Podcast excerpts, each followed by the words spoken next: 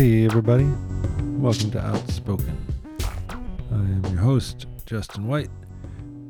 And my guest today is my new friend, uh, Julian Levy, who I met through my brother um, and only met uh, the day of this recording. We had never laid eyes on one another one instant prior to uh, his showing up at my door. So that's always fun for me, and I think it's brave of others. So I admire and respect that and uh, appreciate it uh, greatly because it's uh, how a lot of my guests have shown up, and I think it's a really cool thing. Um, another cool thing, excuse me, by the way, I've been trying to um, to really take notice of the special little things that you get to witness if you're paying attention and tuned into um, more than just the rote behaviors that we all get caught up in uh, in our day to day. And so, and I think that when you do that, you you start to see more of them. That's my belief, and I think a lot of other people agree. Um, th- when you when you focus your attention on something, it becomes more present, sometimes ever present. And uh, but just in this sort of uh, attitudinal focus, where I'm just trying to soak up what's good from the surroundings, which I often see as bad. Um, I'm trying not to do that as much anymore. So, uh, what, yeah, for me, one way into having a better outlook is to just notice little stuff that makes me feel good or is funny or weird or dumb or whatever. So uh, there, I'm sure there are a lot of things that I'm not that are not coming to mind for me right now. But the one that is is um, last night I stuck my head out my bathroom window, which I don't often do, but I just I put the window all the way up and stuck my head out and looked to the left for a second and then looked to the right. And just as I looked to the right, this little tiny rat went running across the phone line between my house and the neighbor's house. And uh, personally, I think rats are adorable and I love them and I think they're highly intelligent and interesting and quite sentient. And uh, so I, when I see rats, I think they're great. Even the big gnarly ones in the New York subway. Um, I mean, they're pretty gross. I'll give I'll give you that, but they're also awesome. Uh, but this guy was a cute little dude, and he comes to my house often because I have a bird feeder. And I just happened to look up at the very instant that he was passing just the space between the two houses, and I thought that was a nice thing, especially because I don't. I, I was compelled to do it for no real reason. But anyway, you might think that's weird or nasty. I got rats around my house, but I think it's cute and sweet and adorable and lovely. Um, so anyway, enough of that. So uh, after we listen to these rotten, lousy kids at play, uh, we'll talk to my friend Julian.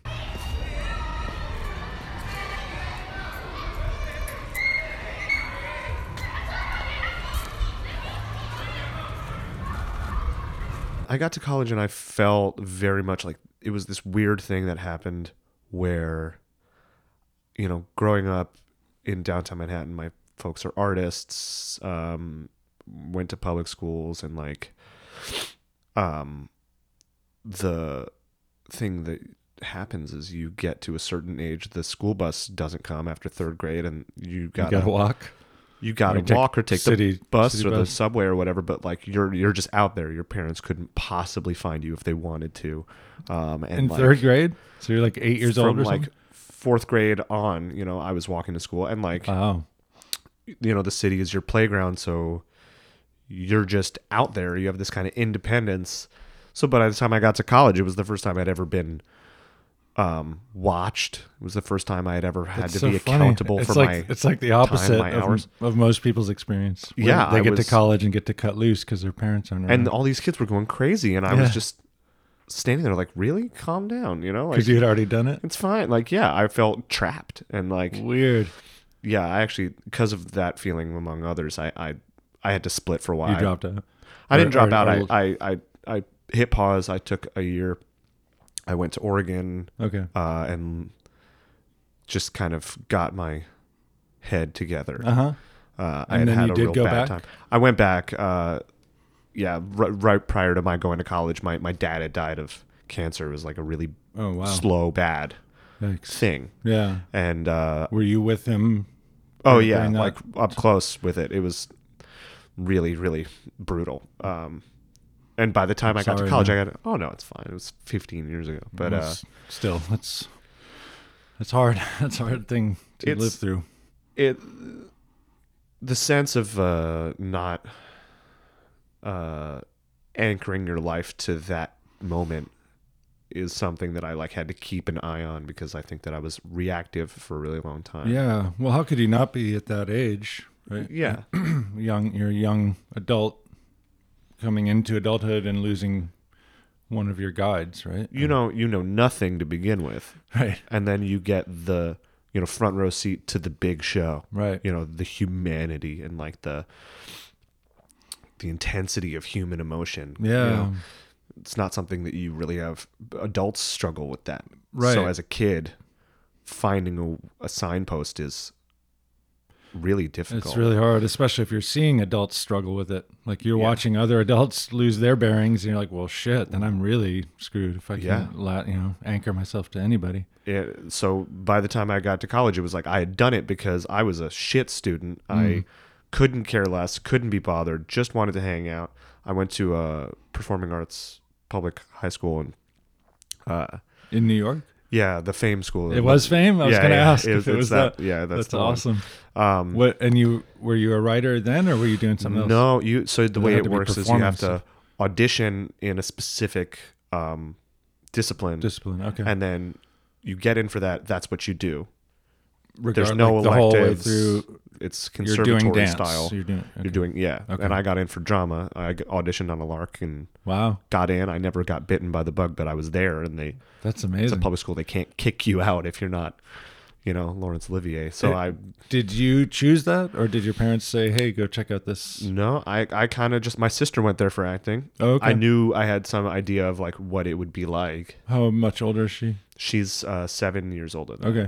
So she did her whole career there, and then you you had that as a reference point. Yeah, and some of the same teachers were there. Cool.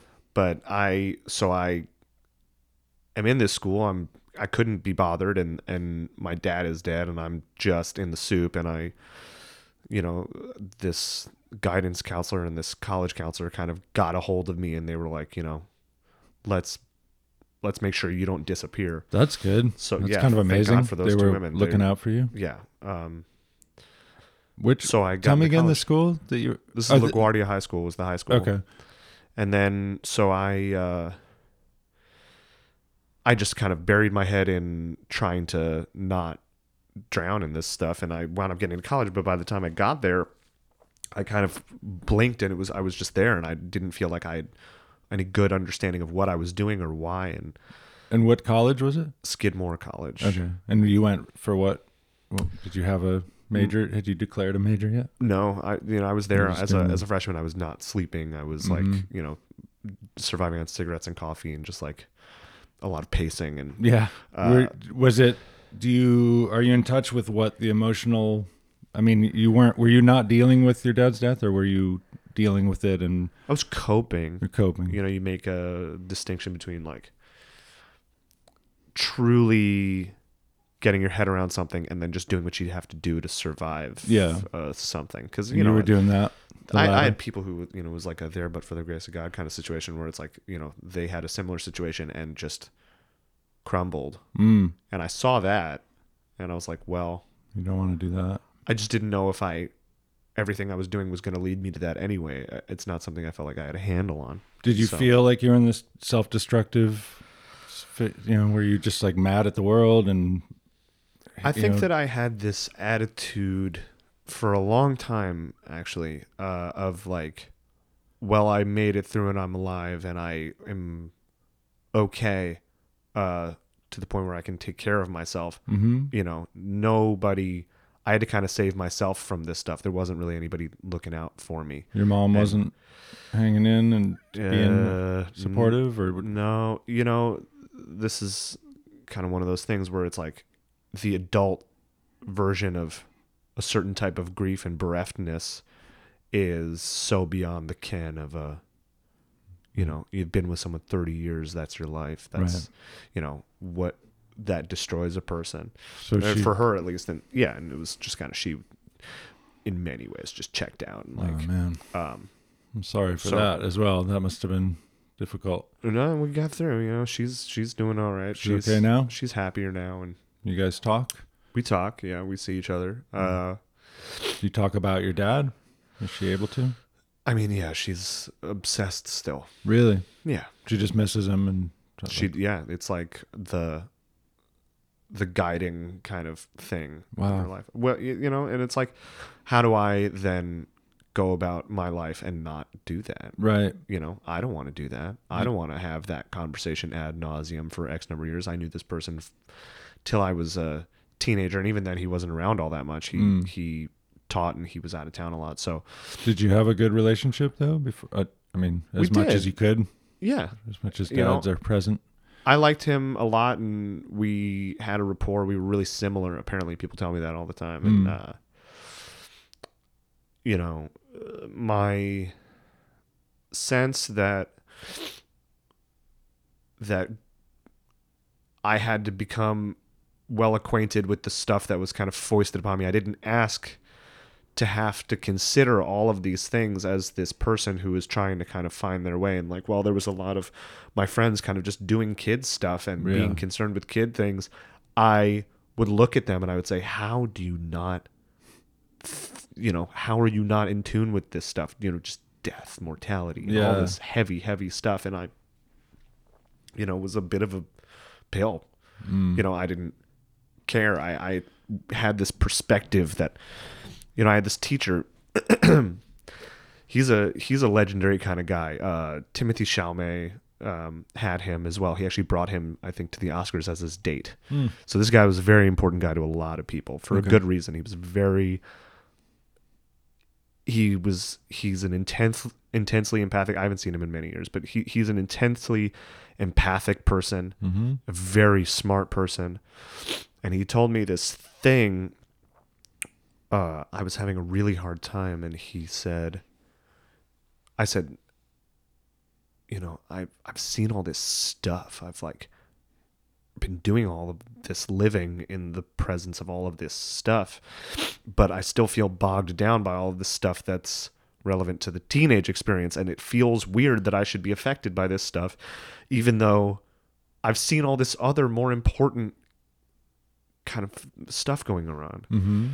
And he said, uh, you can be walking down a road and uh, not be able to see anything, no perspective. And then you find a tree, you climb the tree, and you see the entire path that you're supposed to be walking, and you see the destination. But that doesn't mean that you don't have to get down from the tree and walk the path to get there. Right. And it seems kind of obvious, but that at the time, it stayed with me. I, I still, yeah, it's a good little nugget. But know. did you were you aware of so there I mean to you there was sort of like these two worlds. There was like what your friends were doing, the kids, and then what the rest of life looked like, which was like harsh, brutal yeah. truth or you know, Well, there's, uh, you know, some suffering that a lot of people don't experience at that age. but- um, Um, were you aware of like of wanting to be in that world, or were you just did you just think it was like that's over? I'll never like. Did you just skip right over adolescence? You didn't have the I felt like the door shut in my face. you didn't get a chance to do it. Like it just No, you know, because also the nature of like death from illness is it's not sudden, so it lives in your house.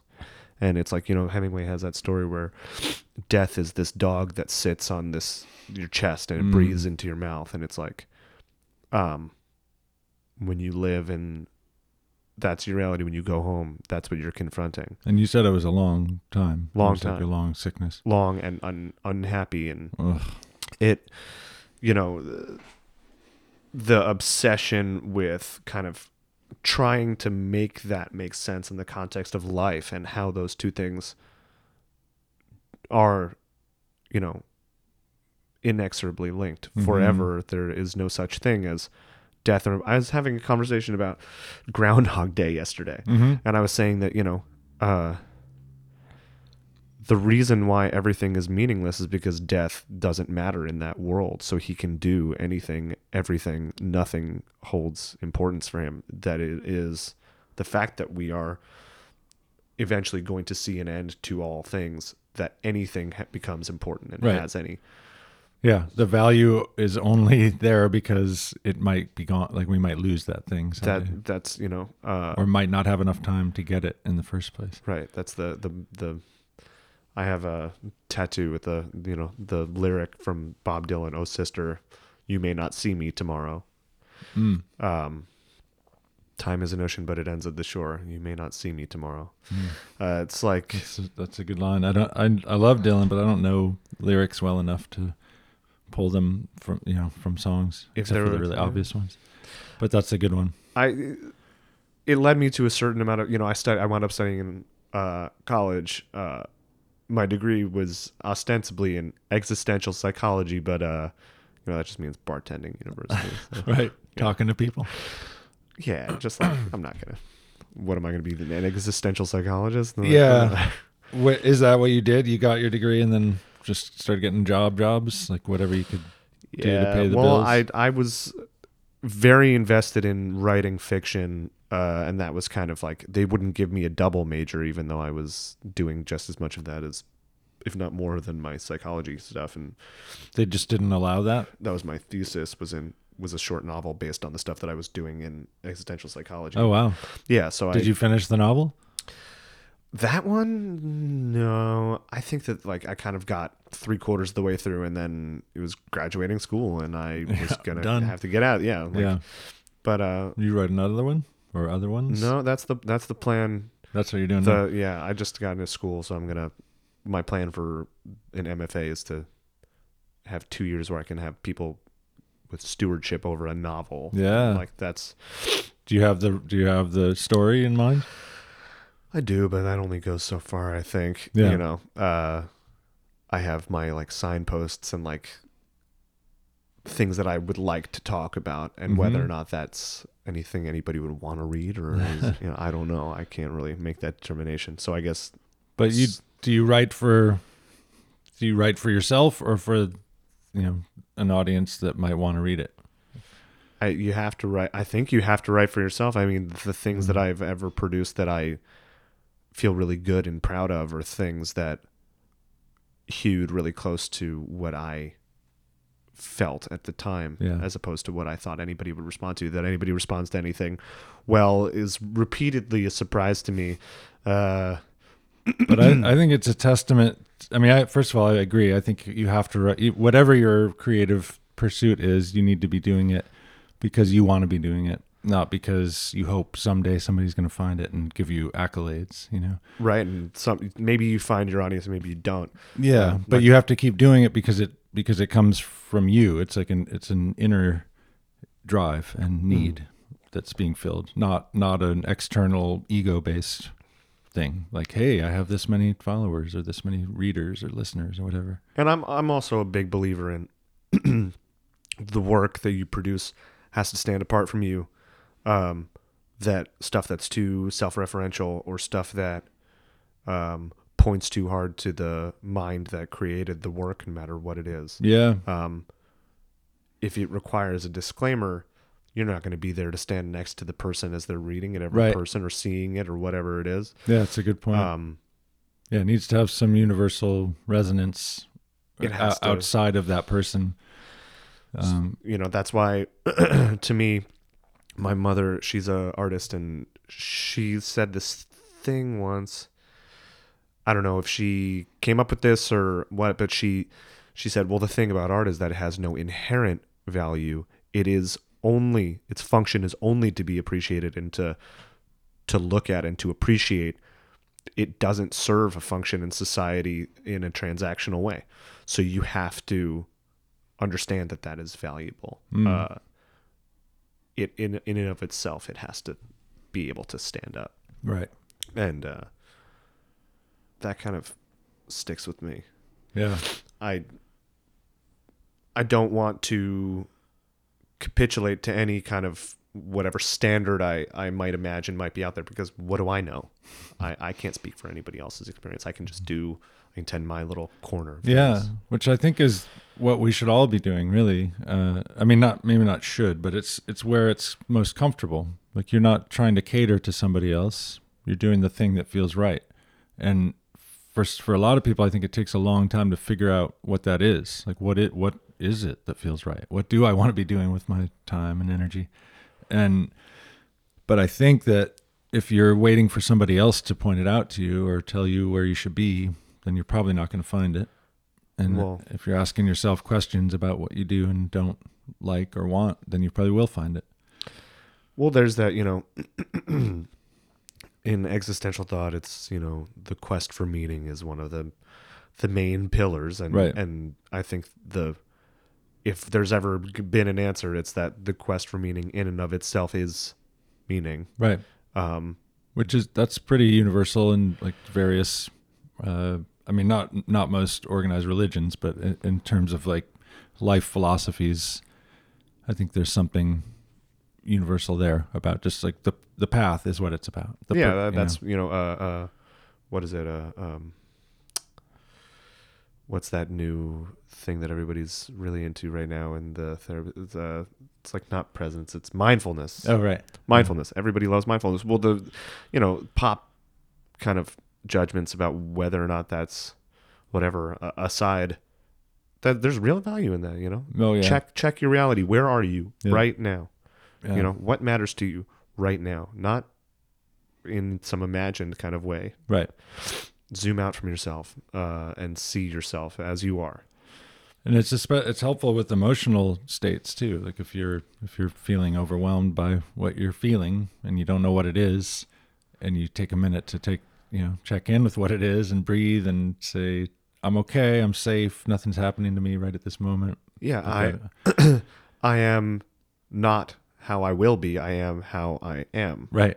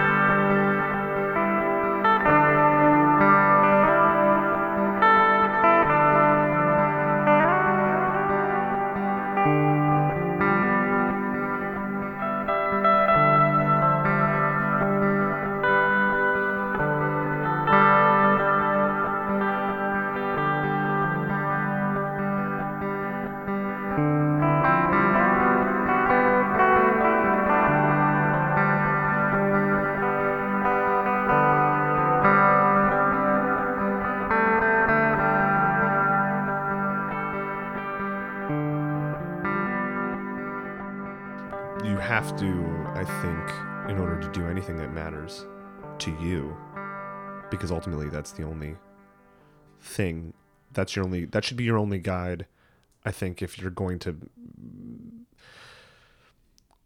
you can't please everyone and you shouldn't try and i don't believe in doing that Yeah, you know just either. generally. I don't believe in nice for niceness's sake. I believe i don't believe in palatability for its own sake. I mm. believe in what is real Mhm. and what makes what what hews to closest to truth if there is one and that is kind of a universal thing in interpersonal relationships in art in um, the way that you interpret and absorb art um, you know an honest assessment Mm-hmm. you know uh, forget what people may want of you or Yeah. anything like that relationships are like that you know Right. um, genuine genuineness Yeah. So do you have do you have like no tolerance for small talk? And weather and stuff like that. I'm not great. I'm, I don't think I'm great at it because uh, you know, uh, It's not interesting. well, I have a hard time pretending to be interested when I'm Yeah. not. Yeah, same. Uh, I mean, I'm good at faking it, but it doesn't feel good to me, so I don't yeah, don't want to do it. So I stopped doing. So I stopped. I used to sort. I mean, I still. It depends on the person, obviously, and you're not Sure. gonna like get into it with somebody you barely know, and be like, "What do you mean it's a nice day? What do you, you know, who are you to say?" So, but but it also doesn't feel. I mean, it would feel shitty to stop and force that person out of their nicety. right. But but joining in the nicety, it it feels better, but it also feels inauthentic. It does. So where I guess the middle ground is I don't know what it is. I mean it's for each person to to decide, but Well, you gotta participate in this whole thing, so Yeah, you know this there's whole like some concession. society. Oh, I think that was kind of my attitude when I was younger and more angry. Was um, no, I, I'm not gonna, I'm not gonna do that. I'm yeah, not I won't even participate acknowledge. No, thing. forget it. I'm, I'm not doing it. Yeah. And I was a real asshole. yeah. You know, I, I made Nobody myself likes that. unliked by plenty of people, and I didn't give a shit. Uh, that didn't bother me. Really? No, Do you think it did somewhere deep down inside and Uh, you were shoving it down or do you no, think it I- just legitimately didn't legitimately get through? couldn't couldn't care less and Wow. and i kind of still feel that way is like you know whatever it is that i may be there's enough people who are into that that i can live my life happily um, and i don't need to be friends with everyone it That's a doesn't great way to put it. That's a really nice that's a nicely phrased like smooth going with the flow way of way of looking at it. I, I you know uh, i'm not the chillest person on the earth Yeah. but i also don't really have time or patience for things that you know and i've been surprised for sure by like had an experience that was good when you didn't think it would be. Yeah, yeah and you know those are nice. you have to allow for that. You know, I don't know how things are gonna go Yeah. with a with anybody. well, hopefully you wouldn't get so jaded that you would would never be open to that kind of thing occurring because Well- because it, happens a lot if you Yeah. let it. And I, you know, I had one of the most kind of formative conversations that I wound up having. I came at a lot of stuff I think late and backward, and uh, Same here. I was in I was living in New Orleans and my my best friend who had at that point been sober for 7 years, you know, he had like dropped out of school and high school and was a bunch of different high schools and he had a really hard time and then he went to culinary school and discovered his intense love of cooking and food and he kind of got a lot of his stuff together and like it had been he had really good for a long time and hmm um, I hadn't seen him in a while, and he came to visit me in New Orleans. He and his his now wife, uh, myself and my girlfriend at the time, and he and I were in the backyard of this house that I was living in, and he said, "You know, man, you say no so much more than you say yes, Wow. and you are closing yourself off. You don't even entertain that something that people bring to you might have any value. You make that determination before you ever even give it a chance. And I got to tell you, it's getting kind of hard wow. to be around That's you. so cool that he said that to you. As It- hard as it must have been to hear, it's It began for me like I heard what he was saying, and it began this. It didn't happen all at once, but this conscious effort that I had to begin making to kind of like, you know, take each thing as it is yeah. to the degree that I still can. Um, I think that's awesome. I mean, people say that you can't change someone else, and but a statement like that, it, delivered in the right way, in a you know, in a loving, like he cared about you. He wanted you to be, you know, he still wanted to be friends with you, and he was just letting you know it's getting hard to do that because you're being kind of a dick. You know? he was right. he was right and he called you out on it to your face in a gentle way and that does that's everything if he had been like you know fuck you or, or just like disconnected you would have resisted taking the lesson you know you would have been like well screw you i don't you know i don't need you Yeah. And But- and I had I had moved down to that city. I didn't know anybody there. I Mhm. was in this little island. I, I had no like close friends there. I I developed some close friendships, but like any sense of history or what had come before I had left behind and I was very isolated from all of this stuff and most of my friends were back in New York. right and you were and you were kind of angry and in a not a super open No. space so I I you know the ease with which I was able to dismiss that call mhm. was unnerving to a lot of people. Um, but I just had this stuff that I like didn't know was still affecting me. This Yeah. kind of yeah jadedness. Um, I believe in skepticism. I'm a Mhm. big believer in that. That that, that is a virtue, and that you know And that's different from cynicism. it's different from cynicism. Yeah. I'm I'm not a cynic. I'm technically philosophically a pessimist. Yeah, I But- too. Um, that also gets very confused, and people confuse that with It just has negative connotations It has neg- automatically. it's not. But that's it's not, what that is. You know, it's. Uh, I believe in assessing reality as it is, um, and there's no reason to kind of look at a situation and assume that it's all going to work out. It very well may not. right. you know, I think that, that we all got a big lesson when, you know, what's his name got elected president Yeah. president. But uh Shithead. Yeah. I think is his name. yeah, don't even you can't it's like Voldemort. you know? Yeah, I don't use his name, and I don't call him the president either. Yeah, I mean, I wish God we can't we can't go down that road, but Dude, no, it's an ugly one, it's ugly. But but I like the one we're on. Yeah. You know, it's there's the essential kind of funny thing about the doctrines that guide the American attitude or that it's essentially optimistic, a form a more perfect union and Right. um, that there's progress and that when people say stuff about you know it's never been great and it's like well i understand what you're saying Yeah. but It was for, better than this. but for the duration for the duration there as long as there have been real shitty people there have also been people who are here to righteously fight against those Yeah. people And, and, I, th- I think there still are. They're Absolutely. just, they're just need to work extra hard right now. yeah i think maintaining together. optimism you know those people maintaining optimism very important It's to me essential, yeah, i'm glad they do because you because you can't. Yeah, and I want to, you know, point to them and say like, I want to be like, Yeah, I, want to be on their team. yeah.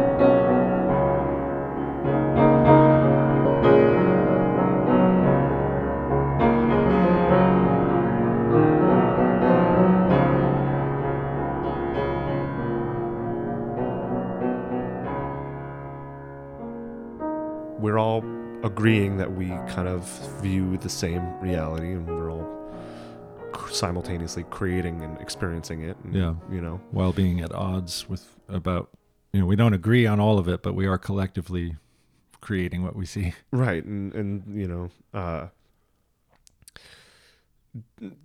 to then produce something that like is a standardized interpretation of that thing. I've published this. This is Mhm. my interpretation of this thing. Here you are. Now participate in my my creation. Um that is a very special thing. It's a very risky thing. Mm-hmm. Um I think that it's a worthwhile thing, but I think that music does that. It captures a moment in time and, you know, freezes it in amber. Mm-hmm. Um, painting certainly does. Photography does it probably more than anything. There you go. Snap. And people Got are obsessed with photography now. Yeah, yeah. Because My God. talk about a you know so, a, an industry that opened up to the to the public. The democratization of it. Yeah. As soon as the iPhone camera got great, everybody's a, an amateur photographer. You know, it. Someone told me they went to Versailles Mhm. recently, and it was just hundreds of people just taking selfies at Versailles, It's gross. and it's like, are you gonna go back and look at those? yeah. Does anybody else want to look at those? No, people. people show me all the time. They're like, "Oh, look at pictures of my kids," and I would say like, "No, I don't want to see that. I don't care. like, I don't care, and I'm really happy that you care. Yeah. I'm not gonna do this to you. Yeah. You know, like, You on. wouldn't you wouldn't care about my kids. You're not. Yeah, you're not gonna care about my. I have. Yeah. I have a new niece. uh huh. I'm not gonna show you photos of my new niece. What do you care? Right. If you ask, sure. yeah. But just holding someone hostage Right. in that way is like, Well, I yeah, I was just saying recently how I, you know, I adore my kid more than anything.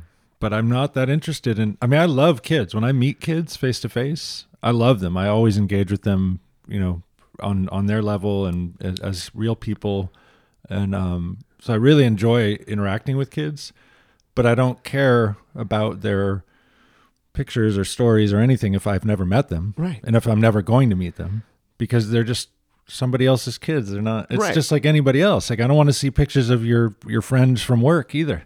No. If I don't know them, I'm never going to meet them. Exactly. You know, uh that's a that's a it's a funny thing because people go through their lives and they feel like they're amassing context for how much they care about stuff and they have to prove it Right. to others and Cat- you know, here's my catalog. yeah. And and you know my thing is if you have stuff that you care about that is by definition what matters in life Yeah. to you. Yeah. The evidence of it is not important. No. It's And- what it's the fact of it. And, you know, if it matters to you, it matters, period. You're never going to live in someone else's mind or brain. That will never happen, and they're Right. not going to be in yours. So if it matters to you, if somebody tells you that it doesn't, they're wrong because it does. When you end, the world ends so far as your experience is concerned. Right. So, yeah, it matters. Well, and they're not. But- hopefully, they're not telling you it doesn't matter to you. They're just saying it doesn't matter to them. Yeah, exactly. But we take that personally. Well, I don't understand why people people get very offended. And But you it's my baby. Don't you to see my I baby? I don't know. I don't Not really. No. Do you have a good picture of a cheeseburger? Yeah, It's the same- it's the yeah, same. like you know, uh, there's some certain universal things that it's always fun to look at, but like Yeah. you know, You got any kittens rolling around on the? You know, Yeah. You got a baby armadillo I could look at. yeah, Yeah, I'd be into that. but yeah, it's just fun, and I'm hard to offend, um, Mm-hmm. which I'm glad of. Me too. Um, it, I think, makes me someone that when people speak to me, um, they can be free to express themselves, and I'll try to meet them there. Same. you know but i want to be able to tell you no that's that's wrong and that's dumb Yeah. because then you can tell me the same thing Yeah. and and we'll have a conversation about it i don't want to have just going back to the small talk idea it's like i Yeah. don't want to have yes we all agree that the sunshine is pleasant Right. but some kind times can be unpleasant Right. you know ah yes Same with the rain. Same with the this. Same with the yeah. Well, and what I've always felt, or since I sort of realized how much I don't like small talk, uh, what I've always felt is that those the people who engage in it really want more than that. They really would love to have a deeper conversation, but they don't know. I mean, first of all, you don't generally jump straight into deep conversations with strange. Well, I do, but most people don't. Yeah. Uh, walk up to strangers and want to get right to the meat. They always want to start up here and trickle down. But I think a lot of folks, well, it's just scary. It's scary to, to open up to a person that you don't know, Mm. and so they keep it in this sha- in the shallow end.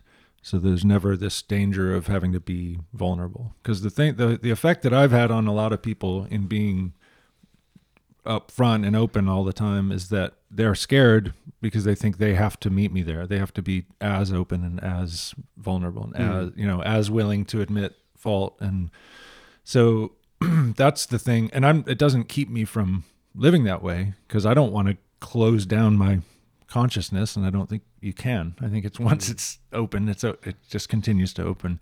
Um, but I want to help other people who want that. I want to help them see that it's safe. It's okay. It's okay to speak your mind, even if you say something dumb, even if you say something that someone will disagree with, even if somebody tells you they don't like pictures of your kid. It's okay. Yeah. You're- and, and but that's the thing is that like my uh willingness to have an unpleasant feeling about anything only goes that far. It's only as important as I decide to make it. So if somebody does say something that like trips me up and I think fuck yourself, you Yeah. know, am I going to perseverate on that Yeah. or am I going to say oh well fuck, you know, my life is not affected by this person's Yeah. opinion of anything, you know, so we're going to just roll with that and go on and maybe we'll talk about it more. But you know, everybody that's this is a funny thing. So my girlfriend um who I love very much, uh she's the best. She grew up in uh the punk and hardcore scene. And that's a lot of posturing of intense um aggression or toughness. Yeah. Um Where did she grow up? she grew up in Binghamton, New York. Okay. Um, and you have this scene, and, and being in that scene necessitates uh, a certain kind of mean, you know? Yeah. And the truth is, all of them are doing that because they feel so much and they are so vulnerable Mhm. and they are so hurt and they have so many feelings, Totally. you know, which is what I talked about before is like any reaction to a thing is being affected by the thing. Even if you're going against it, you're still reacting to it. Yeah. So, this idea that you can somehow escape from feelings Right. and pretend that you're not a vulnerable person or pretend that you're not a a a, a feeling person you can't it's Yeah. it's artifice and i don't believe you you know Right. you care deeply about something well when we talk hopefully we'll touch on some of those things and it'll stir some kind of passion in you because i'm a passionate person Yeah. let's let's let's interact on that level i don't want to interact on a level that like Just i don't care keeps I'm- you stifled and keeps you. Yeah. You're not talking about anything of value or meaning.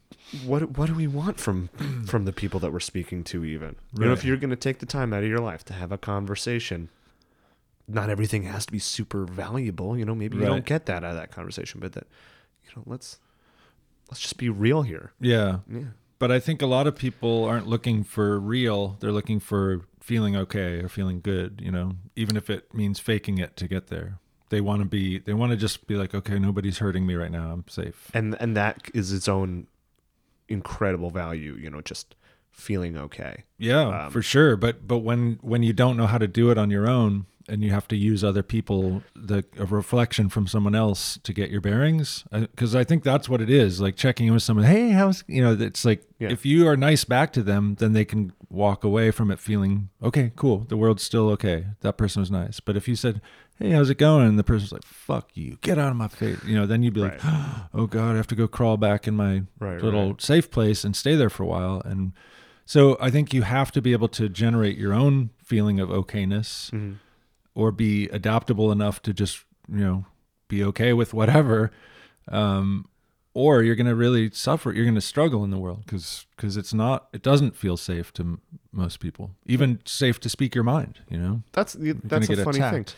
You know um people who you know who expect all conversations to be pleasant or Mhm. to exist on a level that they can personally contribute or relate or that they need to do that in order to like make a conversation work Right. um, those people are really asking to get their feelings hurt and are asking for disappointment. You you have to accept a certain amount of like, ah, well, that was a weird, shitty person. I'm going to now get af- away from them Yeah.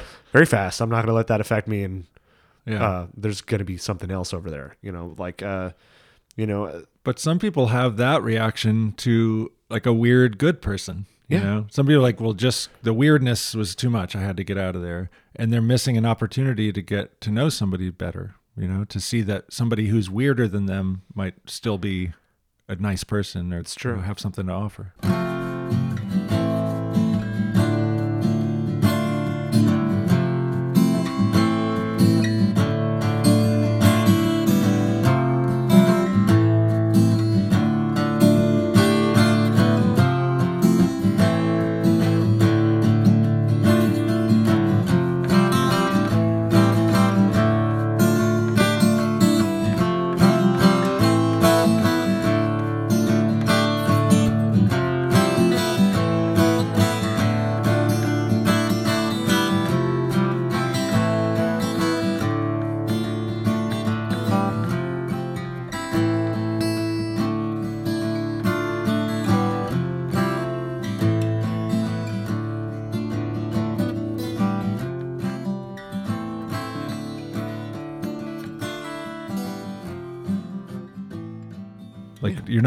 Alive until you've done that. Like you haven't fully felt yourself until you've allowed yourself to be who you are without other people ch- changing that. and and and to me that's all comes out of the same thing which is you know you live within your life yours is the only that you're ever going to have so far as i think right. um so what what we are all searching for is the truth of what we are Right.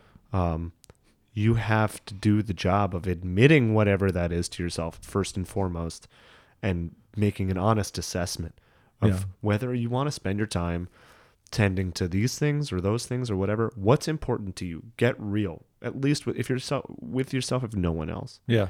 Um, and then once you've kind of settled a little bit on that, and other people are kind of invited into the conversation about you, you know, who who are you going to listen to? Yeah. You know, I think that's really important. I think a lot of people, when they're focused on other people or what everyone else is doing, they're not asking themselves those questions. They don't take the time to know yeah. themselves. I think we should only be asking ourselves. You can ask for other people's advice or input, but in terms of like what you what feels right for you, you can't look outside yourself for that answer. no, I you know, and I'm a big believer in therapy. Mm-hmm. I believe, you know, you get a person whose ostensible goal is to help you listen to yourself, Mm-hmm. you know, forgive the societal pressure. I mean, like, that's what does it to a lot of people is this sense that they should Right. be a certain way that is not And, and the they that never feel. can. They never will and never can be that exact way. So they just always feel wrong. And it's this self acceptance um, that frees you, Yeah. you know? Well, I was gonna say, like, in in some ways, transgender people or anyone who's who has such a such an overt the the way in which they don't fit in society is is ever present. You know, Yeah. so they it's almost like the change is forced. Like I have to, or you know, being being in the closet, you have like until you come out, you're gonna have that that heaviness on your back, right? Yeah. So, but I think for a lot of people who don't have something as obvious, something that stands out as being different, it's harder for them to to tap into what it is that they need to like. Who am I? It's If I- more if I'm- discreet. yeah, if you're in a if you are in a homogenous group and you fit in with them, Mm. you might have a harder time figuring out how you are an individual and why you know what it is that you're supposed to be doing yourself versus what you're supposed to be doing in this group of Yeah. people that have these expectations and I think that to a degree, you know, definitely I, I'm I'm not queer in that way, and I have never had to grapple with my identity, at least in a s- sexual sense or or a gender sense. Um, but I've been around those people my entire life, and you know, there's always this sense to me that when I've met those people, that it's like, oh, you you had to not only come to terms with yourself, but you had to do at least in the time that I grew up a job of convincing others that that was a legitimate thing and that you had to be respected for your choice. Totally, So yeah. I never necessarily had to do that in that way, but what I did have to do was I had to um come to terms with, you know, these questions of intense existential dread and mortality and these things and I had to reckon with those things and I had that burden mm-hmm. to carry around and decide what the fuck was important to me in the face of all this stuff and uh, you know so kind of emerging out of that you know I, I people who I think have been able to live their lives without making without asking those questions that's a blessing and a curse you know a certain type of happiness um dulls your your the tool that you use for dissecting yourself and in, in, introspection and if it's real happiness. Uh, but I don't know what.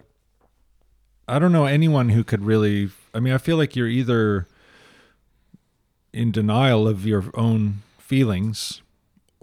If you're if you're able to like have a life that isn't actually what it's not actually the li- life that you want or Mm. think that you want, and you're able to exist in that without every day feeling like you're going to jump out of your skin. That takes a certain amount of denial, I think. Like you have to shut down what it is you actually desire if you're willing to accept less than that, you know? If you stopped striving, if you're just like, well, this is what I do now. This is my life and it's good. It's good enough. I'm not, you know. To me it's a strange like I would never stop striving for and I don't know what I'm even I, I you know, I don't I don't think happiness is the goal. I don't think that's a that's a realistic endpoint. I think happiness is a fleeting emotion just like all the other ones and they come and go, you know, you get to have some happiness, you get some sadness, you get some anger, you get some jealousy and The salad. Yeah, you get it all.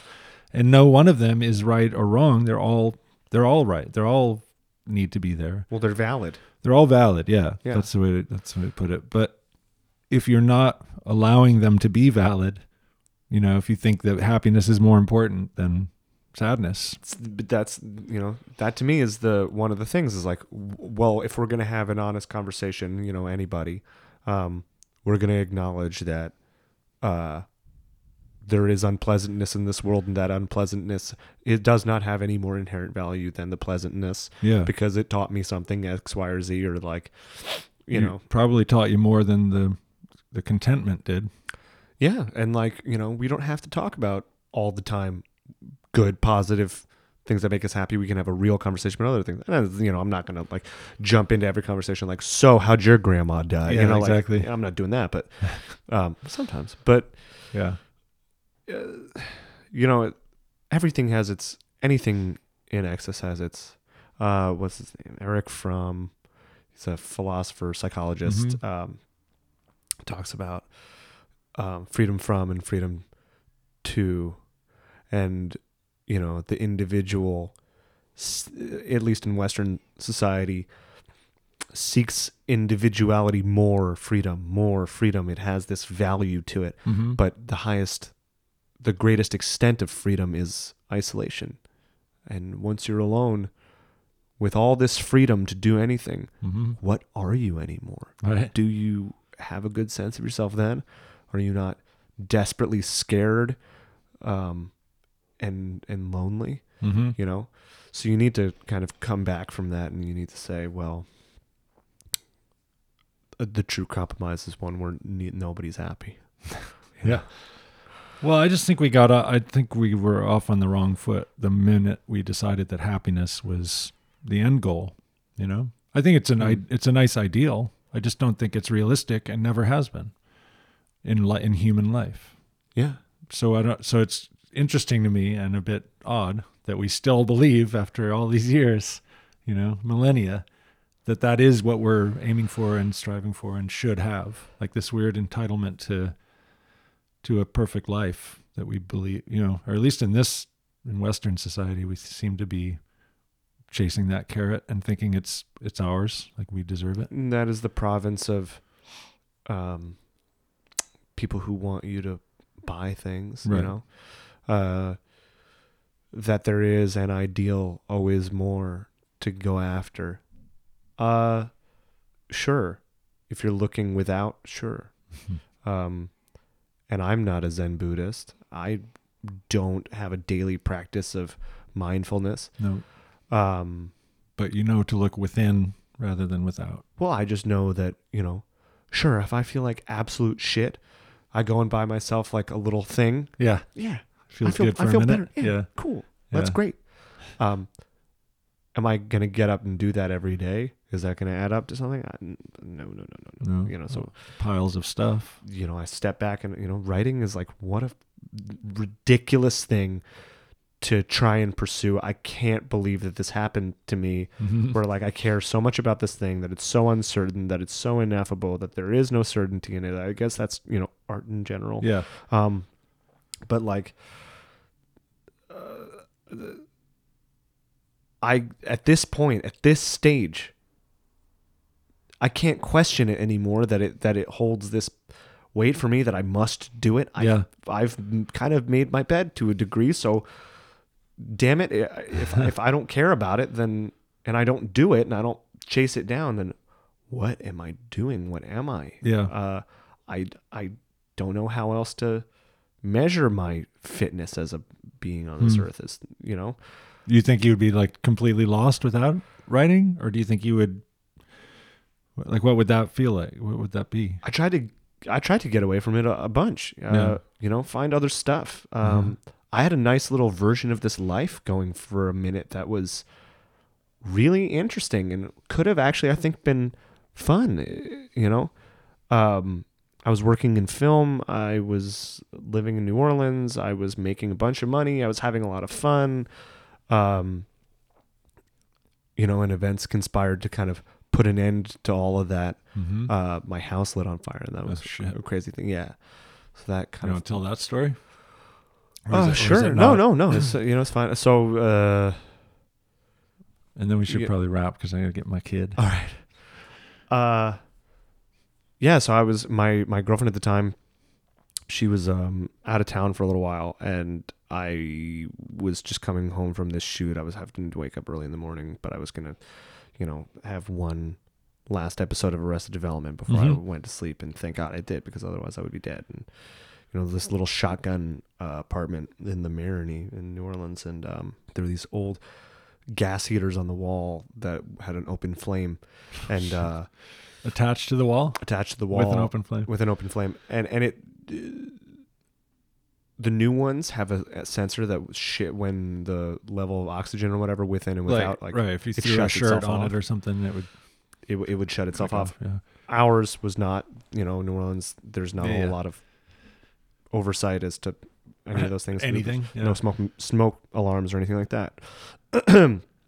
I smelled this smell that was like burning plastic. I was sitting in my kitchen at the back end because you know these apartments are room, room, room, room. There's no hallways, Right. and I'm sitting at the back, and the next door over is the backyard, and on the other side it's a divided house, one story, and on the other side was a not identical but like a, a another The mirror apartment image of it. Yeah. pretty much. And um, I smelled the smell, and I thought that maybe the little fan that I had next to the heater to blow the hot air told me got a little too close and was melting. Mm. And I went over to it and I like moved it, and then I just smelled it way stronger, really fast. Mm. And then I looked, and there was just smoke coming out from under the wall, and I was like, "Holy shit!" So I grabbed this fire extinguisher and I run out the back door, and I start yelling, "Fire! Fire! Fire!" And I like, I'm kicking at my neighbor's door because I think they're in there hmm and I'm kicking at it and kicking at it, trying to get it open to like put out the fire or whatever. But then I look and I realize that it's already climbed onto the roof of the house. Jesus. So I run back in. I didn't even put down the fire extinguisher. That's how Yeah. much I wasn't thinking. Right. Right. And uh, my girlfriend uh, at the time had all of this like box with all the special stuff in it, sentimental stuff. Okay. And I just grabbed a armful of it and a little box where we had our social security cards and passports and my computer that had all my writing on it. And I ran out into the night and there was, you know, they were banging on my door. That they thought I was inside dead. Oh. Um, by the time I got to the front of the apartment, I couldn't see anything. There was so much smoke. Um, and no one died. The house was destroyed. But um, from that kind of moment, that set so many things in motion that like wound me, you know, where I am now and all that. And um, Brought you back to writing somehow. Well, you know, or it just was- ended your film career or your time in New Orleans. It ended my time in New Orleans. It ended that particular moment in my life, that particular period. I, it, the end came before the end, if Yeah. you know what I mean. But Yeah. like, it was like, okay, what is important? What am I doing Yeah. with my time? If I left anything behind, what would that be? Hmm. And uh, what do I need? You know, Yeah, I Like, guess it does and- make you assess all that stuff, huh?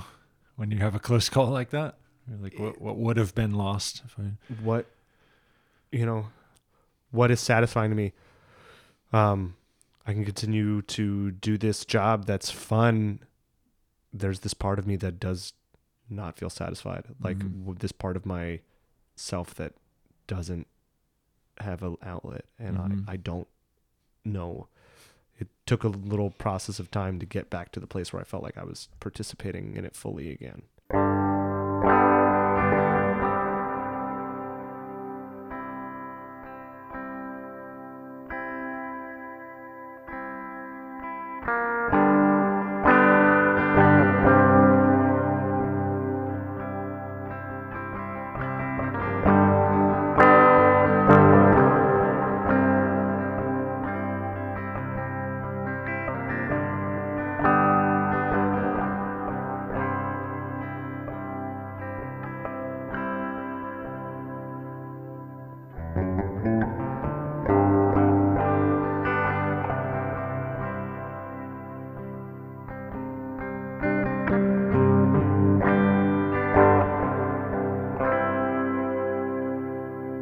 just think it's such a huge thing to come talk uh, openly about whatever, especially if you don't know the person. Like we've never we've never met before this day, it's right? true yeah And that's cool. I mean, we have my brother as a common bond that we could say yeah if he vouches for both of us, it's probably cool. but it's still, I just think it's really awesome to be able to like come meet somebody for the first time and then jump right in and talk about real stuff. It's like it's super valuable to me. I I mean, you're doing a great job. Thanks, man. Yeah. Well, I appreciate you coming and uh, keeping the open mind enough to just show up and do it, not knowing what. I mean, I don't know how much how much my brother. Well, I guess you listened to a few, so you knew you Yeah. kind of knew what. I, I had a sense was. of yeah, what to expect. You knew I wasn't gonna attack you or like force you to talk about no. painful things. okay. No, no, it's a it's a really cool format. I like what you're doing, and, and you know the having an honest conversation with a person is you know the fact that people find other people interesting is always going to be true, and Yeah, you know I think so. I think making making something out of that is an interesting and fun and worthwhile thing. Cool. Yeah. Thanks, man. Yeah, Uh, thank I- you. I agree. I appreciate it. Um, all right. Well, thanks so much for taking the time. And, Thank uh, you. And for being who you are. Oh, and you as well. Thanks, man. and I'll uh, see you soon. All right. All right. Bye. Bye.